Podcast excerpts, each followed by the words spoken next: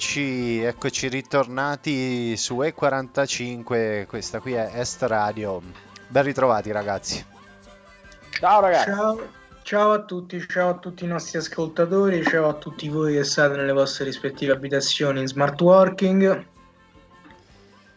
Purtroppo. Ma Purtroppo. alle 19.25, cioè, È una brutta parola. è una brutta, è una brutta immagine. Sì, è una brutta purtroppo- Però, immagine. però siamo in smart working perché oggi purtroppo non siamo a studio. Esatto, quindi ci sentite un pochino fuori tempo, fuori fase, un po' anche scarichi. Beh, ma nel nostro caso sarebbe uno smart, uno smart cazzeggio, uno smart eh, relaxing. Sì, vabbè, era per usare una parola, diciamo, comune a tante No, Simo, situazioni. sta- no, Simo, mi è stato molto antipatico che ti ho detto smart Vabbè, non lo dico più. Il nostro è uno smart broadcasting. Bravo! Oh, eccoci qua, eccoci qua. In diretta su Estra Rewind, in diretta su Estrade, siamo io e 45, in diretta per voi in smart broadcasting. Eccoci qua, abbiamo Bella trovato la La soluzione. parola smart broadcasting. Hai visto? Hai visto? Dovremmo, dovremmo fare una startup. Così. No, ma veramente. veramente. Sullo smart Cioè- broadcasting. Il fatto che se sei a casa è smart, eh, poi uno me lo deve spiegare comunque alla fine. No, ma infatti, diciamo, la definizione secondo me più corretta è il lavoro agile.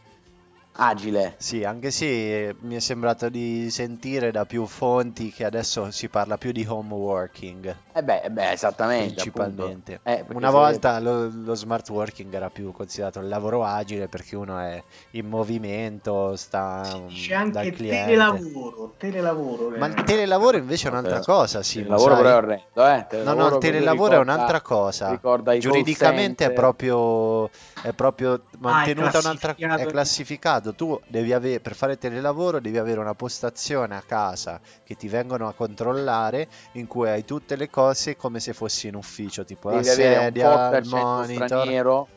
No, no, no, è italianissima come Ah, non è cosa. richiesto. Ah, non è richiesto. È una cosa italianissima. Telelavoro Molto italiano, riferisce- molto Sì, italiano. a me è una cosa che mi ricorda un po' i Simpson, tipo Hom- Homer che diventa obeso pur di lavorare da casa. Non so se ricordate la puntata. Vero, sì, sì, sì. Mi No. sblocco questo ricordo. Simone dice sì, ma mente, spudoratamente. No. Vero che lui c'aveva tutta la paronnanza e c'aveva tutto, me lo ricordo, come no? Simone C'aveva sa. quella specie di tonnellone con i Esatto. fiori. Che c'era Sì, sì, Bart sì. che gli spiegava, "Ba- papà, se devi capire se una cosa la puoi mangiare, devi strofinarla sul muro. E tipo, strofina un hamburger sul muro diventa trasparente È da quanto era grasso. Geniale. E invece noi oggi siamo qui a parlarvi invece di grassi Non dei saturi, Simpson. non dei Simpson, non di grassi saturi, bensì di... Dillo, Di? No, no, ditelo voi, È ragazzi. una non lo parola so- difficile. a- ancora non ho capito come si dice. Geoengineering. Ma l'hai detto con il dito in bocca, tipo il gioielliere? Geoengineering. Geoengineering. Una roba importante. Una roba. importante. Una roba. Bella, è una roba, è una roba, è una roba, è una cosa quasi, quasi fantascientifica, ma in realtà è molto, molto, molto scientifica. Che in italiano comunque si dice ingegneria climatica, che è più, che è più semplice, insomma. Che è Eh più, sì. un po' più carino, sì, Eh sì, insomma, un Mi po' piace più- l'ingegneria climatica. Bravo. Ok, comunque, prima di iniziare, questo qui è una cosa, diciamo, fuori contesto che non avevo proposto ai miei compagni. Gli propongo la sfida di non utilizzare più il termine cambiamento climatico, bensì il termine crisi climatica, perché siamo di fronte ad una crisi climatica qui, quindi climate crisis. Va bene? Cogliete sì. questa Eh, sfida? me l'hai- È, una sfida, ma sembra un'imposizione, però. eh. Ah, se cogliete verità, questa sfida, sembra perché secondo me bisogna dare il giusto termine alle cose. Il giusto termine. Quindi tu stai, stai affermando che cambiamento climatico non è il giusto modo di definire. È diciamo un Fenomeno. po' palliativo, come anche sul riscaldamento globale. In verità si parla di surriscaldamento globale. Vabbè, però mo stiamo a fare proprio questioni Potere, di... potere retorica. un po' Potere- per- eh, situazioni Però- proprio semantiche. Ovviamente, ovviamente, però comunque va a pilotare Ora il nostro pensiero. sfida, dobbiamo dire solo stiamo male, devi solo dire stiamo male, eh, stiamo male, invece di dire sul riscaldamento climatico, eh, stai male. Stiamo male, stiamo male. Malissimo. Oh, Va bene, Dario, d'accordo. Criticamente io accetto questa tua sfida. Sì, ma Allora. sentiti libero. questo geoengineering, no? questo, questo, questo Vabbè, ingegneria questo è il, climatica. scusate, è il momento di, di- di- di suonare la prima, la prima canzone, però, eh, se È permettete. arrivato il momento, non vogliamo prima dire che cos'è sto geoengineering? No. Voglio dirlo. Ah, scu- eh, no, se lo vuoi dire... eh, No, in realtà non, c- non c'ho una definizione, in realtà non c'ho... eh, Possiamo, possiamo dare la definizione wikipediana. E dalla, dai, Eh, su, dalla, e poi dai sta canzone, su. Diciamo che all'insieme delle tecnologie proposte per tentare di contrastare su scala planetaria le cause o gli effetti dei cambiamenti climatici e in particolare del riscaldamento globale. Vedete anche qui su Wikipedia. Comunque eh, il linguaggio è importante. Se, se si dicesse crisi le climatica, parole... crisi climatica e sul sono riscaldamento, esatto, Per risolvere lo sto male. per risolvere lo sto male. Non lo so, Dario, non so se la parola crisi a me piace comunque. Non ti piace? No, ti manda in perché la crisi. La crisi è una, una parola che solitamente indica qualcosa di grave, ovviamente, di uno shock, però temporaneo. temporaneo. In realtà, invece, la situazione che viviamo noi probabilmente è un qualcosa che si, che si eh, come dire, che, che continuerà eh, a lungo, anzi, per, proba- probabilmente per, per ere geologiche quasi. Cioè, l'innalzamento della temperatura eh, di questi 2-3 gradi che- che saranno, diciamo, chiamiamola la febbre, no? che il nostro Esatto. pianeta probabilmente prenderà, durerà per un, alcuni dicono per 110, non lo so bene, comunque più migliaia di anni. per anni ed anni. Quindi Migliaia ecco, di anni diciamo, al- poniamoci questa sfida di, di trovare il giusto termine. Alla No, fine di quello- questa puntata, o qualche ascoltatore raro che ci, che ci sente, o noi dobbiamo trovare una soluzione o nelle prossime, vedremo. Insomma, comunque andiamo con la prima canzone che è dei Supertramp, It's Raining Again.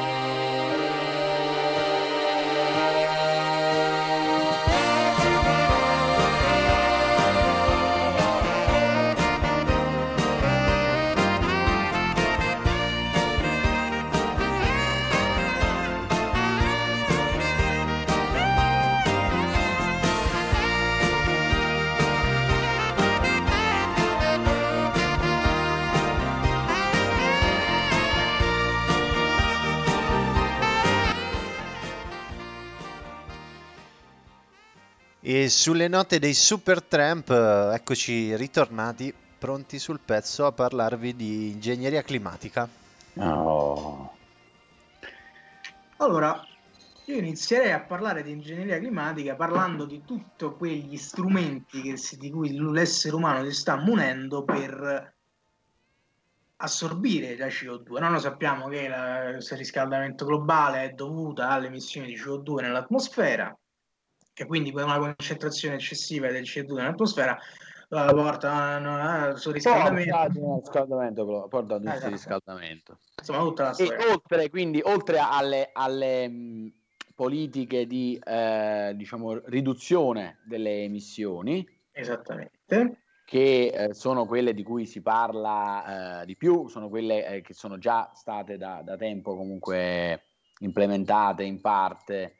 Ehm, c'è una nuova, una nuova, appunto, una nuova, un, nuovo, un nuovo approccio ecco, per risolvere il problema della crisi climatica, in mancanza di un termine migliore, che è questo della geoengineering, che in qualche modo è visto anche come un complemento, no? un supplemento alla- alle politiche di, del controllo, di controllo delle emissioni.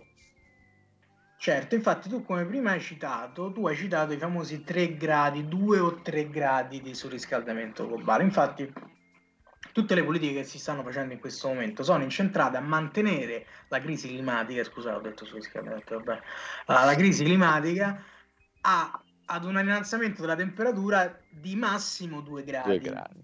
Questo, questo- questo viene definito il 2 degree, eh, non ce l'ho scritto, perfetto. Vabbè, Cioè, quello lì. standard, 2 degree Sì, standard. Sì, che, che, vabbè, spieghiamolo un attimo che cos'è, perché c'è questa, c'è questa soglia. Questa soglia, questa soglia di 2 gradi è dovuta al fatto che oltre i 2 gradi ci si aspettano delle, delle- delle- catastrofi appunto climatiche molto più forti, invece all'interno di questi 2 gradi sembrerebbe che si possa forse contenere i danni, insomma, Sì. perché spesso si, si confonde le, le politiche che si sta facendo una ri- un annullamento de- del- della crisi climatica, in realtà no, la crisi climatica ci sarà. Il punto è quanto grave sarà questa crisi climatica. E al di sotto di questi due, di questi due gradi sembrerebbe che questa cosa Anche perché, anche perché questo secondo me sembra, mi sembra interessante ehm, dirlo. Eh, il livello di concentrazione dell'anidride carbonica nel- nell'atmosfera è, talmente, è già talmente alto che anche se per assurdo da domani l'umanità smettesse di emettere ehm, gas serra carbonica. comunque ehm, è probabile che eh, la, la temperatura eh, aumenti, aumenti lo stesso per tutta una serie di meccanismi complessi. ehm, che di noi questi- non sappiamo spiegare, non conosciamo. ma, sì, dice che è pro- è probabile che le, le- mh, le temperature già più alte del normale che ci sono adesso po- po- mh, condurranno allo scioglimento del permafrost in Siberia, Ah, sì, sì, sì, certo. Siberia che, che potrebbe rilasciare tutta una serie di, di, Altri diciamo, gas. esatto, tutta una serie di effetti a catena E probabilmente diciamo che adesso è un argomento che è fortissimo perché, diciamo, un- ne parla una persona che ultimamente ha guadagnato abbastanza rilevanza, che è Bill Gates. Insomma, dopo averci chiappato sul- sulla pandemia già nel 2011, eh, speriamo non ci chiappi troppo con eh, la previsione sul 2050, che se non è anche ha dichiarato 2050 Bill Gates perché adesso lui ha dichiarato pubblicamente, insomma, fortemente vuol far passare il messaggio giusto che se entro il 2050 non arriviamo a zero emissioni nette, Mm. quindi di, di CO2, la, la famosa carbon neutrality esatto, se non si raggiunge la carbon neutrality siamo abbastanza nel gatto. Insomma, Ok. il, il cambiamento climatico si potrebbe attestare con dei cambiamenti irreversibili e quindi Allora, lì forse crisi sarebbe il termine davvero adatto. Insomma, Esatto. purtroppo è comunque un futuro che noi vedremo, quindi bisogna fare qualcosa a riguardo. Sì, sì, vero, allora, vero. e a, a riguardo, appunto, Io ho smesso di comprare il detto, prosciutto crudo al supermercato, eh. Ok, Lo dico, mi sembra un'ottima mossa. lo dico, lo dico perché il mio contributo al- al- alla crisi io lo, lo do così. Beh, scusa, mi hai detto che c'hai quella gastronomia sotto casa che comunque...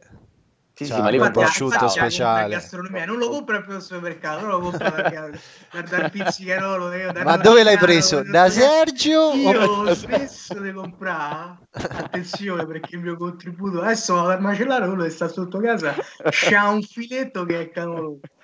Comunque, detto ciò, eh, quindi abbiamo detto riduzione delle emissioni, certo, però come possiamo, da- come possiamo darci una mano a fare Eh. questo? Con l'assorbimento, cioè, quindi abbiamo detto Con la geoengineering.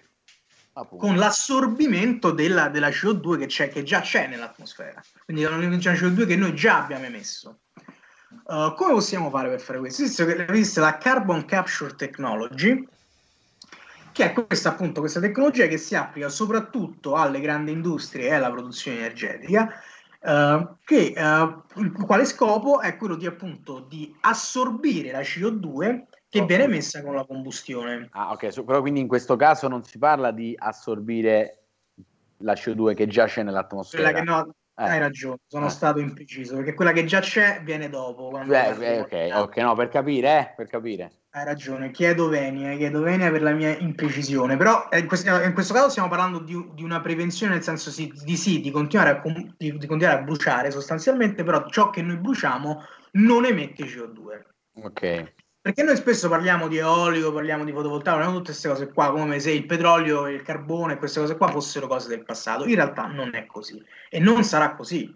Sicuramente non avranno la stessa rilevanza, però noi comunque il carbo- il- diciamo, gli idrocarburi fossili dovremo continuare a bruciarli. Eh sì, eh sì. In Italia poi soprattutto noi usiamo il gas come idrocarburo per produrre energia elettrica, ad esempio.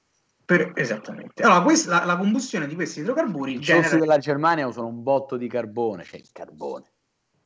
Esattamente, però cosa, cosa si potrebbe fare per prevenire questa, questa generazione di CO2? Con questa carbu cosa, cosa accade? È una, una la raccolta di questa CO2 avviene in due processi, o con la post o dopo la combustione, quindi semplicemente tu bruci il carbone, quello che è, poi tramite dei, dei solventi tu riesci a separare dai gas che emetti la CO2 e questa CO2 la immagazzini, quindi non la liberi nell'atmosfera, o prima della combustione che tu vai a generare una una, a generare questo syngas, che, che sarebbero questi gas di sintesi o sintetici. Vai a capire. Come Che sono- preferite? Come preferite? Voi amici da casa, delle due vanno bene tutte e due. Sì, tanto lo voglio dire, dai, che, dai che sappiamo di quello che stiamo parlando tecnicamente. Siamo, siamo solo degli umili scalpellini della, della, della, della, della- come si dice, della divulgazione scientifica. Ehm, appunto questo syngas che viene, che viene generato solitamente da idrocarburi, appunto che è composto da CO2 e H2, quindi da idrogeno, e questo idrogeno viene utilizzato per la combustione. La CO2 viene stoccata. Uh, questa CO2 può essere trasportata chiaramente tramite camion, uh, container, in bicicletta. Ma dove viene, viene, viene imbadilata? Che, che- che- dove la mettono? Allora, ci sono vari modi per immagazzinarla. O la imbadili e semplicemente la vai a stoccare nelle ex miniere, quindi tu c'hai queste buche che non sai che fasce e dici, "Oh, sai che c'è? Un po' Ci come si fa con di i CO2. Con rifiuti si fa- tossici illegali in Campania. per esempio, ecco, un po' come da tempo fa la criminalità, criminalità organizzata in Italia, insomma, quindi sì, infatti questo viene detto metodo mafioso in cui pu- puoi anche metterci un po' di rifiuti radioattivi se ti interessa, insomma, come preferisci, come, come- come- come a piacere il cliente, insomma, non, so, non ci, non si- non ci limitiamo a nessun tipo di, non ci poniamo limiti, oppure viene utilizzato, eh, oppure viene iniettato all'interno del terreno attraverso chiaramente eh, all'interno di un terreno che è adatto chiaramente a ricevere questa CO2, un terreno poroso, per esempio l'arenaria è un terreno eh, ti- che- in cui tipicamente viene, questa è una pratica che già si fa, eh, non si fa tanto, però già si fa. Uh, per esempio l'arenaria è una- una- un tipo di roccia particolarmente porosa per cui a contatto con la CO2 a quanto pare assorbe questa CO2 adesso non so bene secondo quali meccanismi però appunto è un modo per rimettere all'interno nel sottosuolo la CO2 che noi avevamo tirato fuori. Oppure come con la EOR che è questo processo per cui nell'estrazione di Ah, petrolio scusami, Simo, E o R sta per? che palle siete un po' un un po' cerco EOR eccoci qua Allora, non puoi dare una sigla e poi non ci dici. Eh, lo sai perché? Lo sai perché l'ho detto io? Perché mi ricordavo di averla scritta la sigla, solo che non l'ho scritta a quanto pare. Però vabbè, allora, Enhanced Oil Recovery. Ah, ok. Che cosa significa? Che noi sostanzialmente eh, i, i bacini di petrolio sono, sono delle pozze, diciamola così, sono delle pozze che sono sott'acqua, no? Noi per se sott'acqua, sotto diciamo la, la crosta terrestre, noi per riuscire a arrivare, noi dobbiamo succhiare questo olio, da, questi liquidi Sì. che stanno sotto, nel, sotto- sotto- nel sottosuolo. Per migliorare appunto la- la- l'efficienza di questo, di questo risucchio, noi possiamo immettere gas all'interno di questi bacini, quindi chiaramente creiamo una pressione positiva Sì. nel, nel- nel bacino e questa pressione positiva ci, ci spinge sul Si gas, spinge sul cioè petrolio. le, le risorse che può essere petrolio, gas naturale, quello che è. Ehm, così facendo, però, noi quindi creiamo, riempiamo questi bacini di CO2, CO2 che a noi non serve, quindi semplicemente le mettiamo là e quindi noi le, le- E li utilizziamo per, però per estrarre altri idrocarburi. Mi sembra un po' il gatto che si morde la coda. Sembra un po' il gatto che si morde la coda, però comunque se, questi, se poi questi idrocarburi che vengono poi bruciati, poi vengono di nuovo catturati, cioè insomma, in una logica virtuosa, Sì, potrebbe, potrebbe essere una essere- logica virtuosa. Sì. una, um, uh, E questo è ciò riguarda. Ah, è molto importante perché poi a questo punto io arrivo al discorso di assorbire CO2 dal, dal, dal- dall'atmosfera. Quindi Perché- adesso parliamo di un'altra, di un'altra No, tecnologia. no, no, parliamo sempre di carbon capture, Ah. però in combinazione con i biofuel, quindi con i, con i gas, con i gas che, diciamo, che noi produciamo, con la fermentazione, batteri, insomma, ne abbiamo anche parlato nel- nella Eh, nostra... con le piante. Con le, Sì, No, no, esattamente. per lo smaltimento, anche Biogas, per lo smaltimento dei rifiuti, no? Ne avevamo Sì, parlato, legato a. Rifiuti, la- alla biomassa. gas- le biomasse, insomma, tutti questi gas qua, che quindi sono gas che noi avevamo già detto che erano positivi perché loro già appartengono al ciclo del carbonio. sì. Quindi non sono, non li abbiamo estratti, li abbiamo prodotto con una, una CO2 che, che ne so, allora, coltivando la, le pannocchie, questa Eh, la CO2 pannocchia mentre cresce assorbe il CO2. assorbe CO2, poi tu quando la bruci la fai diventare biogas, è sempre quella stessa CO2, no?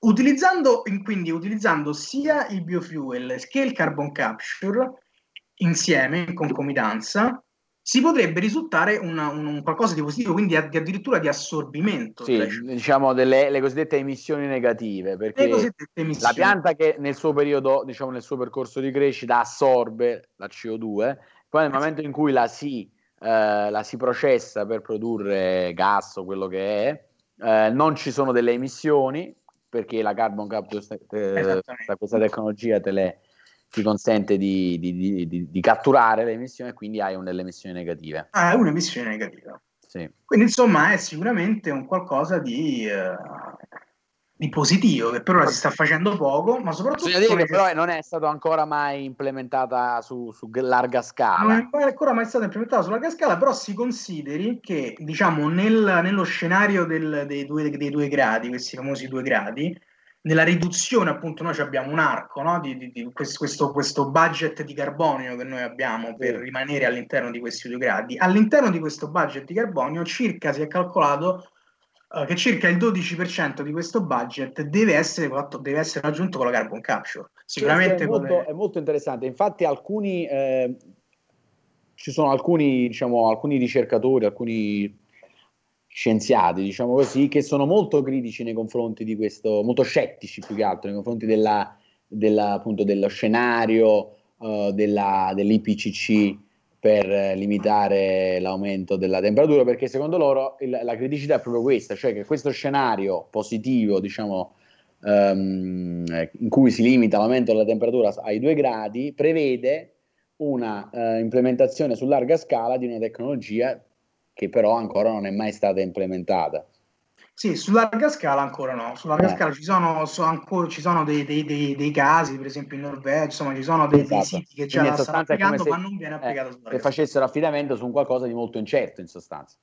Sì, vero, vero, assolutamente. Ma in realtà su tutto il geoengineering è un po'... Ah, que- ah, diciamo, certo, è, è tutto, certo. tutto molto incerto, appunto, perché non si sa bene, appunto, la direzione che prenderà, l'impatto che avrà effettivamente. Però... eh, è, è- è un- diciamo, è una carta che sta sul tavolo, ecco, una carta Bene. che sta sul tavolo, una carta che deve essere... Bene, però secondo me poi avevamo anche un'altra tecnologia da affrontare. Oh no, le alghe ci vuoi parlare? Mi ricordo... mi Allora, parlavi- le alghe in realtà non sono una tecnologia, sono madre natura che ci viene incontro. Hai ragione. Esatto, perché diciamo noi potremmo anche studiare chissà quale macchinario che ce ne stanno, tra l'altro, che praticamente assorbono la, la CO2 direttamente dall'aria e riescono a creare un, un combustibile. Il punto è che questi macchinari, uno, costano un sacco di soldi e due, richiedono comunque energia e quindi diciamo è un po' un gatto che si, un cane che si morde la coda, poiché introduce gatto Ma anche un, ma anche un gatto ma anche un gatto, ma anche un uroburo, tipo un serpente. Infatti l'espressione in realtà è il cane, no? Non è che io Il cane, il cane. certo, ho messo sto gatto, cane. non ho capito perché, ragazzi. Va bene, comunque costa un.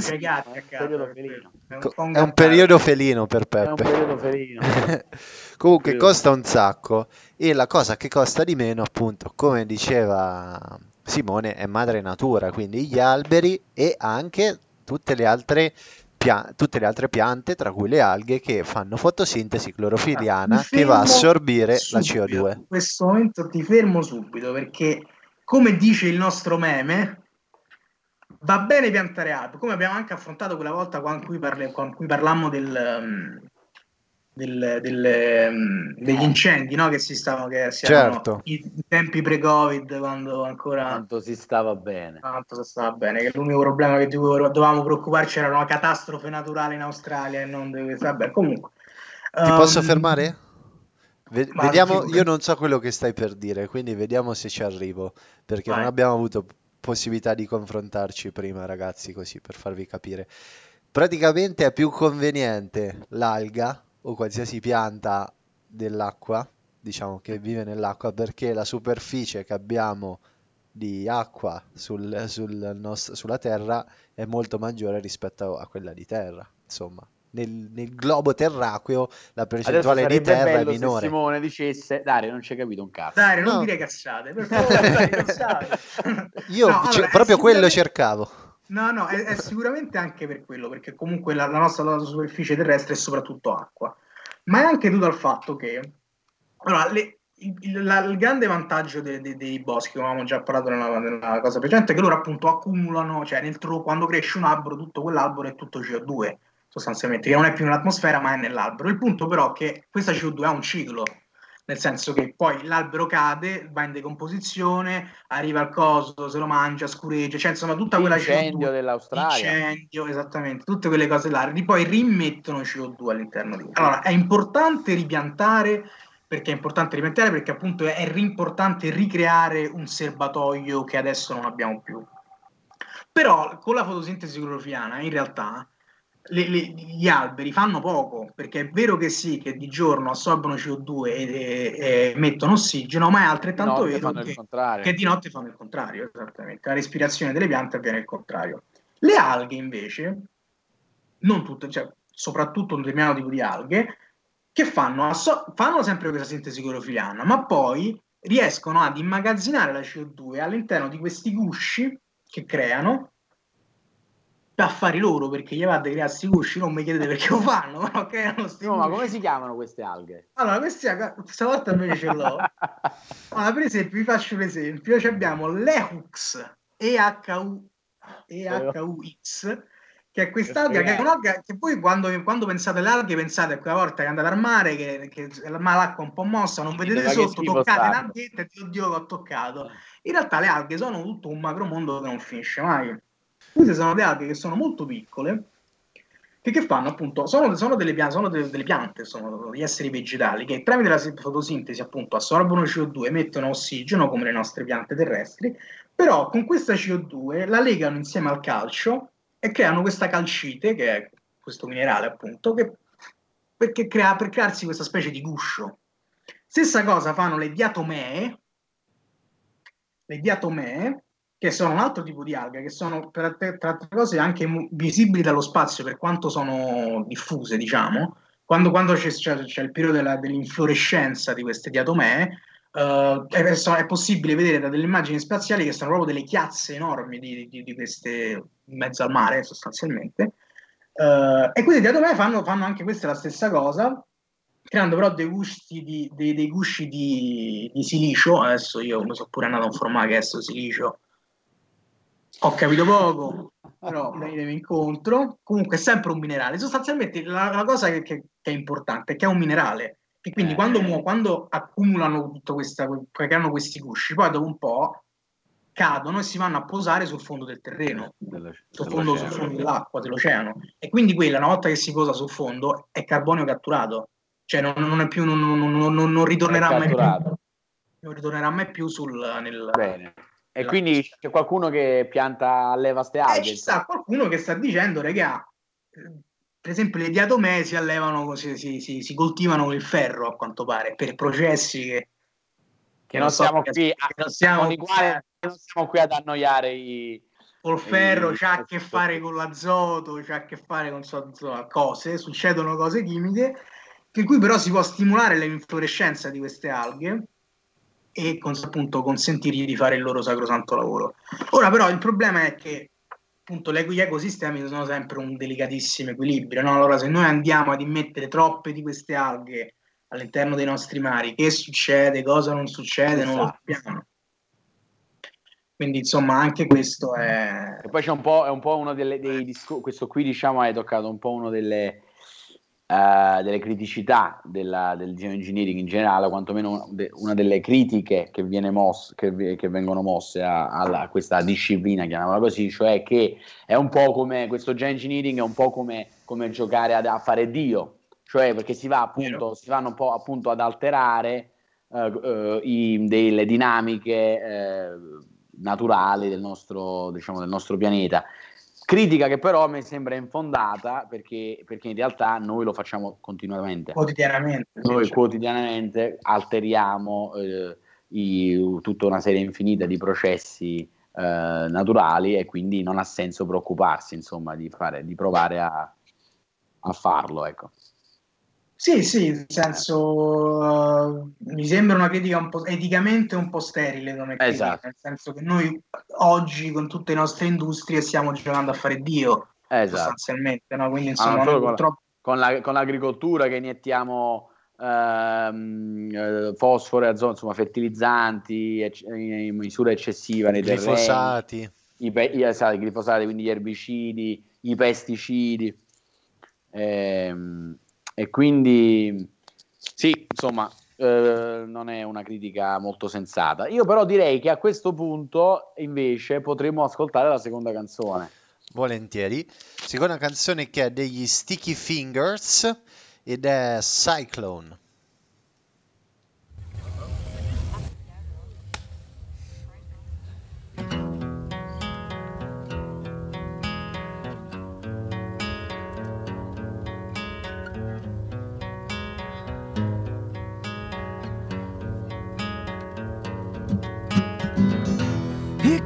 Comes a story of a hurricane And a temple lost like quiet tears in rain. No love is lost or no sweet wisdom gained. So save your tears then save yourself the shame. Oh cyclone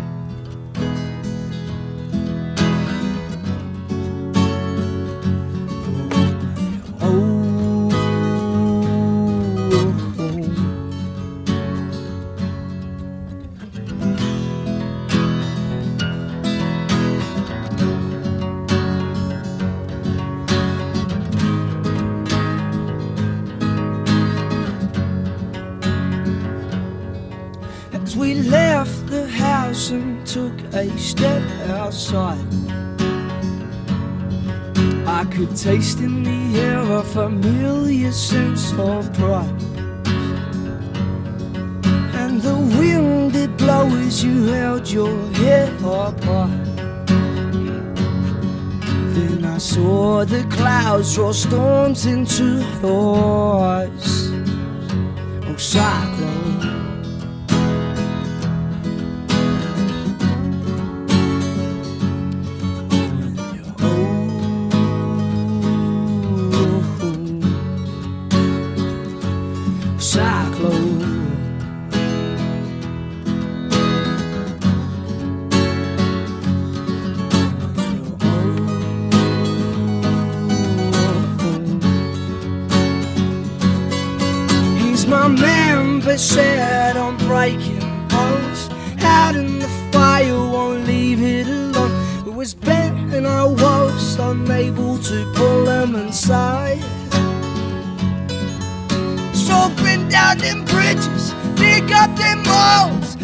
That you got? Cause I'll have one of those? Darcy, I can never hate ya if I try. Cyclone. You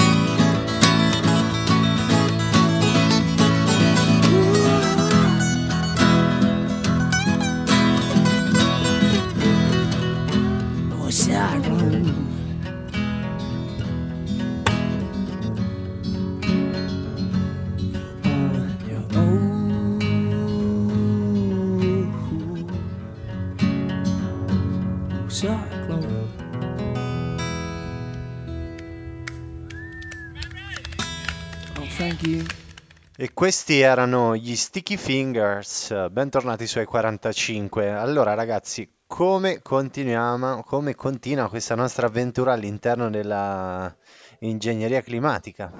Ah, vi dico che l'8% degli uomini in una vasta regione dell'Asia discende da Gengis Khan. E ok, va bene, questo qui è un bel dato. È un bel dato. È un dato importante. Gengis Allora. Khan era uno che c'aveva, c'aveva Cioè, Era uno che la non- potenza, Era un Una- tipo affabile, diciamo. piaceva le aveva, aveva un Se non minerale, piaceva c'aveva, non era un problema. c'aveva un minerale. Adesso vi vi dico questa curiosità, questo fun fact. Si ipotizza che le popolazioni mongole, in verità, siano state le prime vere ad inventare il concetto dell'hamburger. Perché che facevano? Prendevano un pezzo di carne, lo mettevano sotto la sella e poi se lo mangiavano tutto rotto dal- dalla cavalcata eh, sul cavallino mongolo pieno di sudore e sugna del, del cavallo, pensate. Vi, vi- do- vi dico questo fun fact. Quindi conspezionare. può darsi che l'hamburger, invece di essere nato ad Amburgo, come richiama il suo nome, sia nato da Che poi in le realtà popolazioni leggevo, mongole, leggevo continuando sulla, sulla curiosità, sulla curiosità riguardo agli hamburger, pare che gli hamburger siano stati presentati per la prima volta da tedeschi cittadini di Amburgo, ma alla- ad- in- negli Stati Uniti, in una esposizione eh, internazionale ehm, di fine 800 negli Stati Uniti. Sì, anche se in verità, insomma, se uno ci pensa, è un semplice modo di riciclare la carne che non riuscivi a mangiare perché è troppo dura, quindi la spezzetti, e, insomma, è una cosa che si fa, Sì, la carne Da trita sempre. insomma si fa da sempre. Sì. e insomma, sì. Comunque, ecco, la paternità Da sempre? Cioè, voi nel- siete sicuri che nell'Ottocento si tritava la carne? sì, per eh, mangiare quei pezzacci di carne dura, Scusa, o- ma già o- se pensi le salsicce, scusa, le salsicce sono carne trita. Sì, oppure li mangiavi stracotti. Però qui ci stiamo addentrando in un discorso. È una questione che non c'entra niente col geoengineering. No, del quale poi comunque noi, per come siamo fatti, saremmo anche capaci di parlarne da qui a dopodomani. Vero, vero. Quello no? È da del, minerale, è del minerale di Gengis Khan, ma non è questa la puntata. Soprattutto del, nuovo norcinato da cui va Peppe perché lui il prodotto non lo compra più al supermercato. Però, Beh, comunque Beh, tra, tra un pezzo di carne comprato al supermercato, un pezzo di carne comprato da una, un'orci- come quello che avete chiamato, una norcineria locale che si, si- che, che si fornisce da, si rifornisce da allevamenti piccoli, c'è un bel differenziale in termini di, di emissioni, eh, quindi voglio dire, facciamo poco i simpatici. Perché poi Comunque, il- te devi sempre chiedere dove prendere il prosciutto, se, Lu- se da Luciano o da Gino, capito C'è quel Magda? grassetto che a temperatura ambiente inizia a sciogliersi. cioè. Magda, a proposito, il prosciutto dove l'hai preso? Comunque, citazione così, verdoniana. Sì, sì, sì, tornando al geoengineering o a ingegneria climatica che mi piace un po' di più, è giunto il momento di raccontare l'ultima tecnologia, eh, l'ultima proposta, se vogliamo, eh, che vi racconteremo stasera, ovvero sia, eh, è la- eh, questa è la proposta del- di uno dei- degli scienziati eh, più famosi eh, diciamo di geoengineering in giro per il mondo, David Keith. Trovate anche su YouTube una TED Talk eh, di quest'uomo che, a dire la verità, eh, mette anche un po' d'ansia. Quindi, se volete, Molto secco. sì, sì, sì, molto secco, un po', un po', un po', veramente un po' ansioso. Comunque, quest'uomo sostiene nero, poi un po' un cassamortale. esatto, la sua idea è quella di, eh, Però immettere- è, è quella di immettere nella stratosfera tonnellate e tonnellate e tonnellate, migliaia e milioni di tonnellate di zolfo, il quale poi Stratosfera, beh, che tu mi ricordi essere quale strato dell'atmosfera? non ne ho idea, francamente, Ah, no! non ne ho proprio idea, credo che sia comunque un bel po' su, eh, cioè, parliamo di È strato, mica è una cosa... Cioè, sicuramente più di 8000 km che l'Everest, io direi che dall'Everest alla, alla stratosfera ci saranno altri 10.000 metri. Te lo dico subito. No, tu continui a parlare, poi io adesso te lo sto. D'accordo, e in sostanza eh, sostiene di, di, di immettere questa, questo, queste enormi quantità di zolfo che poi reagendo in vario modo con, con i gas presenti nell'atmosfera eh, produce, eh, ehm, si induce la produzione, la creazione di acido solforico che eh, ha, ha eh, ha il potere di schermare, di schermare eh, i raggi solari. È come se si applicasse una crema solare al pianeta. Che non è male, eh? Buono, Una, ma... cre- una crema solare a tutto il pianeta di forma gassosa che limitando, riflettendo chiaramente una parte dell'energia, de- dell'energia dei raggi solari riduce eh, la temperatura, insomma riduce il calore che, che colpisce la Terra. Allora, ti vorrei venire in, eh, in conto sulla stratosfera. Allora, noi abbiamo la troposfera fino ai 12 km, poi abbiamo la stratosfera appunto fino ai 50 km, abbiamo la mesosfera 800, vabbè, poi termosfera, exosfera, insomma una serie di cose. Però la Quindi poco stratosfera dopo, poco dopo l'Everest, poco su, altri 4.000 metri dopo l'Everest c'è la stratosfera. inizia la stratosfera. No, beh, no, sì, inizia la stratosfera. C'è la, c'è la, c'è la, la, la tropopausa che dura insomma, un paio Ah, di è- che- solitamente dura, dura, dura una vita la tropopausa, una volta che arriva La tropopausa è, Eh, è arrivata. è arrivato. e poi non, non si torna più indietro e poi inizia la, strada, la stratosfera. Vabbè, detto questo dato che non serviva assolutamente a niente fine del nostro discorso, No, no, Però, ah, ragazzi, è, è se ci pensate- la mia ignoranza, che comunque è sempre una buona... una è buona- sempre piacevole. è sempre piacevole, esatto. Se ci pensate comunque ragazzi, a me l'ingegno umano mi emoziona, comunque è emozionante una cosa del genere, vorrei- dove sai, però- arriva insomma la proposta di, quest- di mitigare la radiazione solare attraverso questo aerosol di solfati. Sì, sì, che poi in realtà è- non si è inventato niente Eh, il- il, signor Cates, perché. No, eh, no, no, eh, però- empiricamente, empi- empiricamente si sa che eh, questa, questa sostanza, questo acido solforico ha questo potere di, eh, di aumentare la riflettenza, diciamo, sul nostro pianeta. E la, mh, ehm, recentemente, più o meno recentemente, une- un'enorme eruzione del vulcano Pinatubo delle Filippine nel 1991 eh, si è calcolato che ha immesso nella stratosfera oltre 8 milioni di tonnellate di acido solforico e nel, nel ehm, in quello stesso anno, nell'anno successivo, le temperature medie del pianeta si sono abbassate di circa mezzo grado, che è una... una- una- Che sembra Eh, poco, ma in verità no, è ma in realtà è- tantissimo, è perché tantissimo. quando si parla di gradi si parla di temperatura media. Sì, sì. Quindi ricordiamo sempre questo dato, quindi comunque una variazione di un grado richiede tanto, tanto impegno e una variazione di 0,5 comunque è È un tanto. impatto immenso. Infatti Esatto. alcuni stanno pure pensando di risvegliare il Vesuvio come tecnologia, come, come soluzione. Ma quelli lì erano gli Juventini, no? soprattutto, cioè, dire, "Oh, lo vedi? Serviva il Vesuvio." Però non possiamo fare cori che se no abbiamo sanzioni dalla direzione, insomma, la rete non vuole. La rete non vuole, la rete. Io dico, io dico solo una parola. Albedo. L'albedo. Spiegaci cos'è l'albedo. No, io non dico niente. No, Io eh, dico- dai, Simone, però, No, eh, dai. È veramente difficile da spiegare cos'è Ma l'albedo. L'albedo, vabbè, in sostanza è- sono i raggi solari che vengono riflessi dal pianeta. Posso? Albedo. Wikipedia, dai. Wikipedia mi viene in aiuto, così per rendere l'idea. L'albedo di una superficie è la frazione di luce o, più in generale, di radiazione solare incidente che è riflessa in tutte le, ride- Non è quello che ho appena direzioni. detto, ragazzi, scusate. Assolutamente sì, però Wikipedia dai, insomma lo dice in una Eh, dai, certa su. maniera. Eh, Eh dai, eh dai. Che quindi essa indica dunque il potere riflettente di una superficie, come ha detto giustamente Giuseppe. Simo, vai, ridillo, ridillo un'altra volta. eh. Albedo. L'albedo. Vabbè, Ciambella ragazzi. albedo. Va ridotto l'albedo, insomma. Con che questa, dire? con questa notizia bomba, no Che scherzo, dire? che No, che dire? dire, insomma, che anche in questo caso in realtà non è che ci siamo inventati niente, eh, Cioè, nel senso abbiamo semplicemente applicato, si, si sta valutando, poi insomma è da vedere.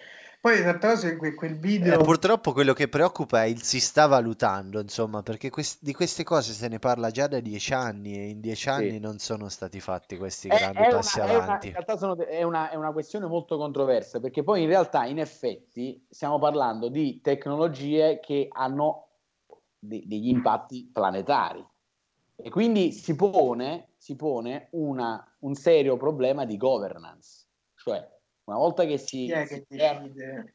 esatto, una volta che Bill si crea la Gates. tecnologia, si, cre- si si- diciamo, si crea la possibilità di applicare queste soluzioni. Poi c'è, un- c'è il problema di chi le controlla. C'è anche il rischio, no? volendo, eh, di, che questi strumenti eh, possono poi venire usati per, eh, per le, per le- per le, mh, non Eh, sì, giuste sì. motivazioni. Insomma, quindi si- è- in realtà è una questione controversa, secondo me, soprattutto per qui.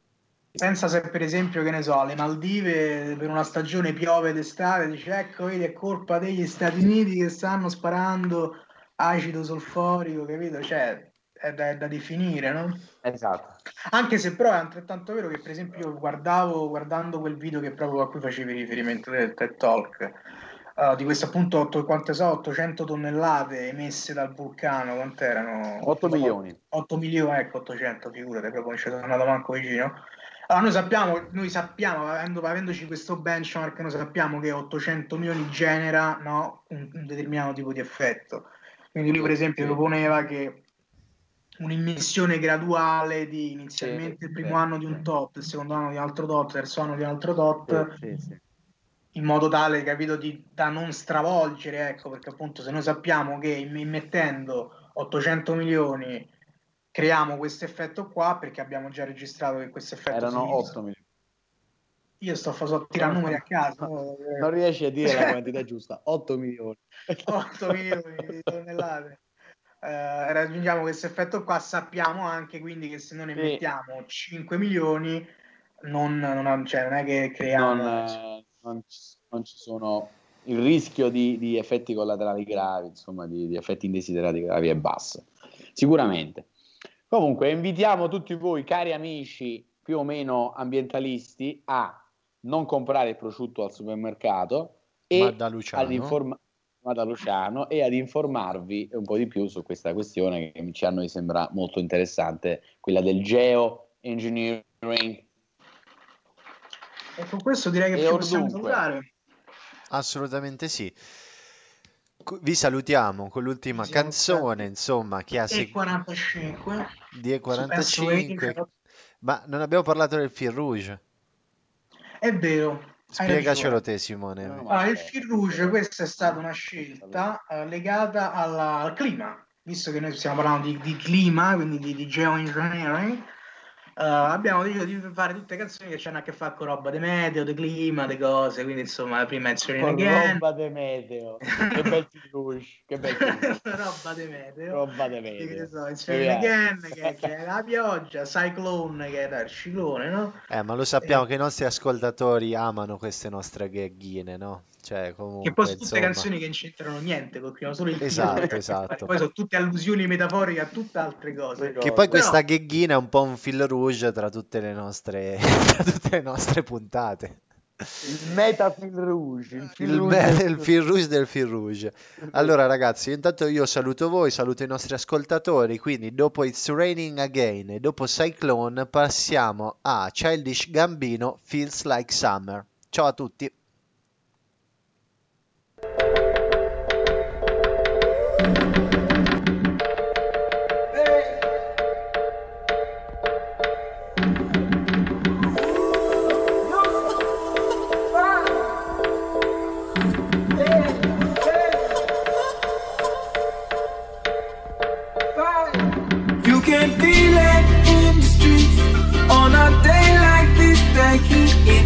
like summer. I feel like summer. I feel like summer. You can feel it in the streets on a day like this. That heat, I feel like summer.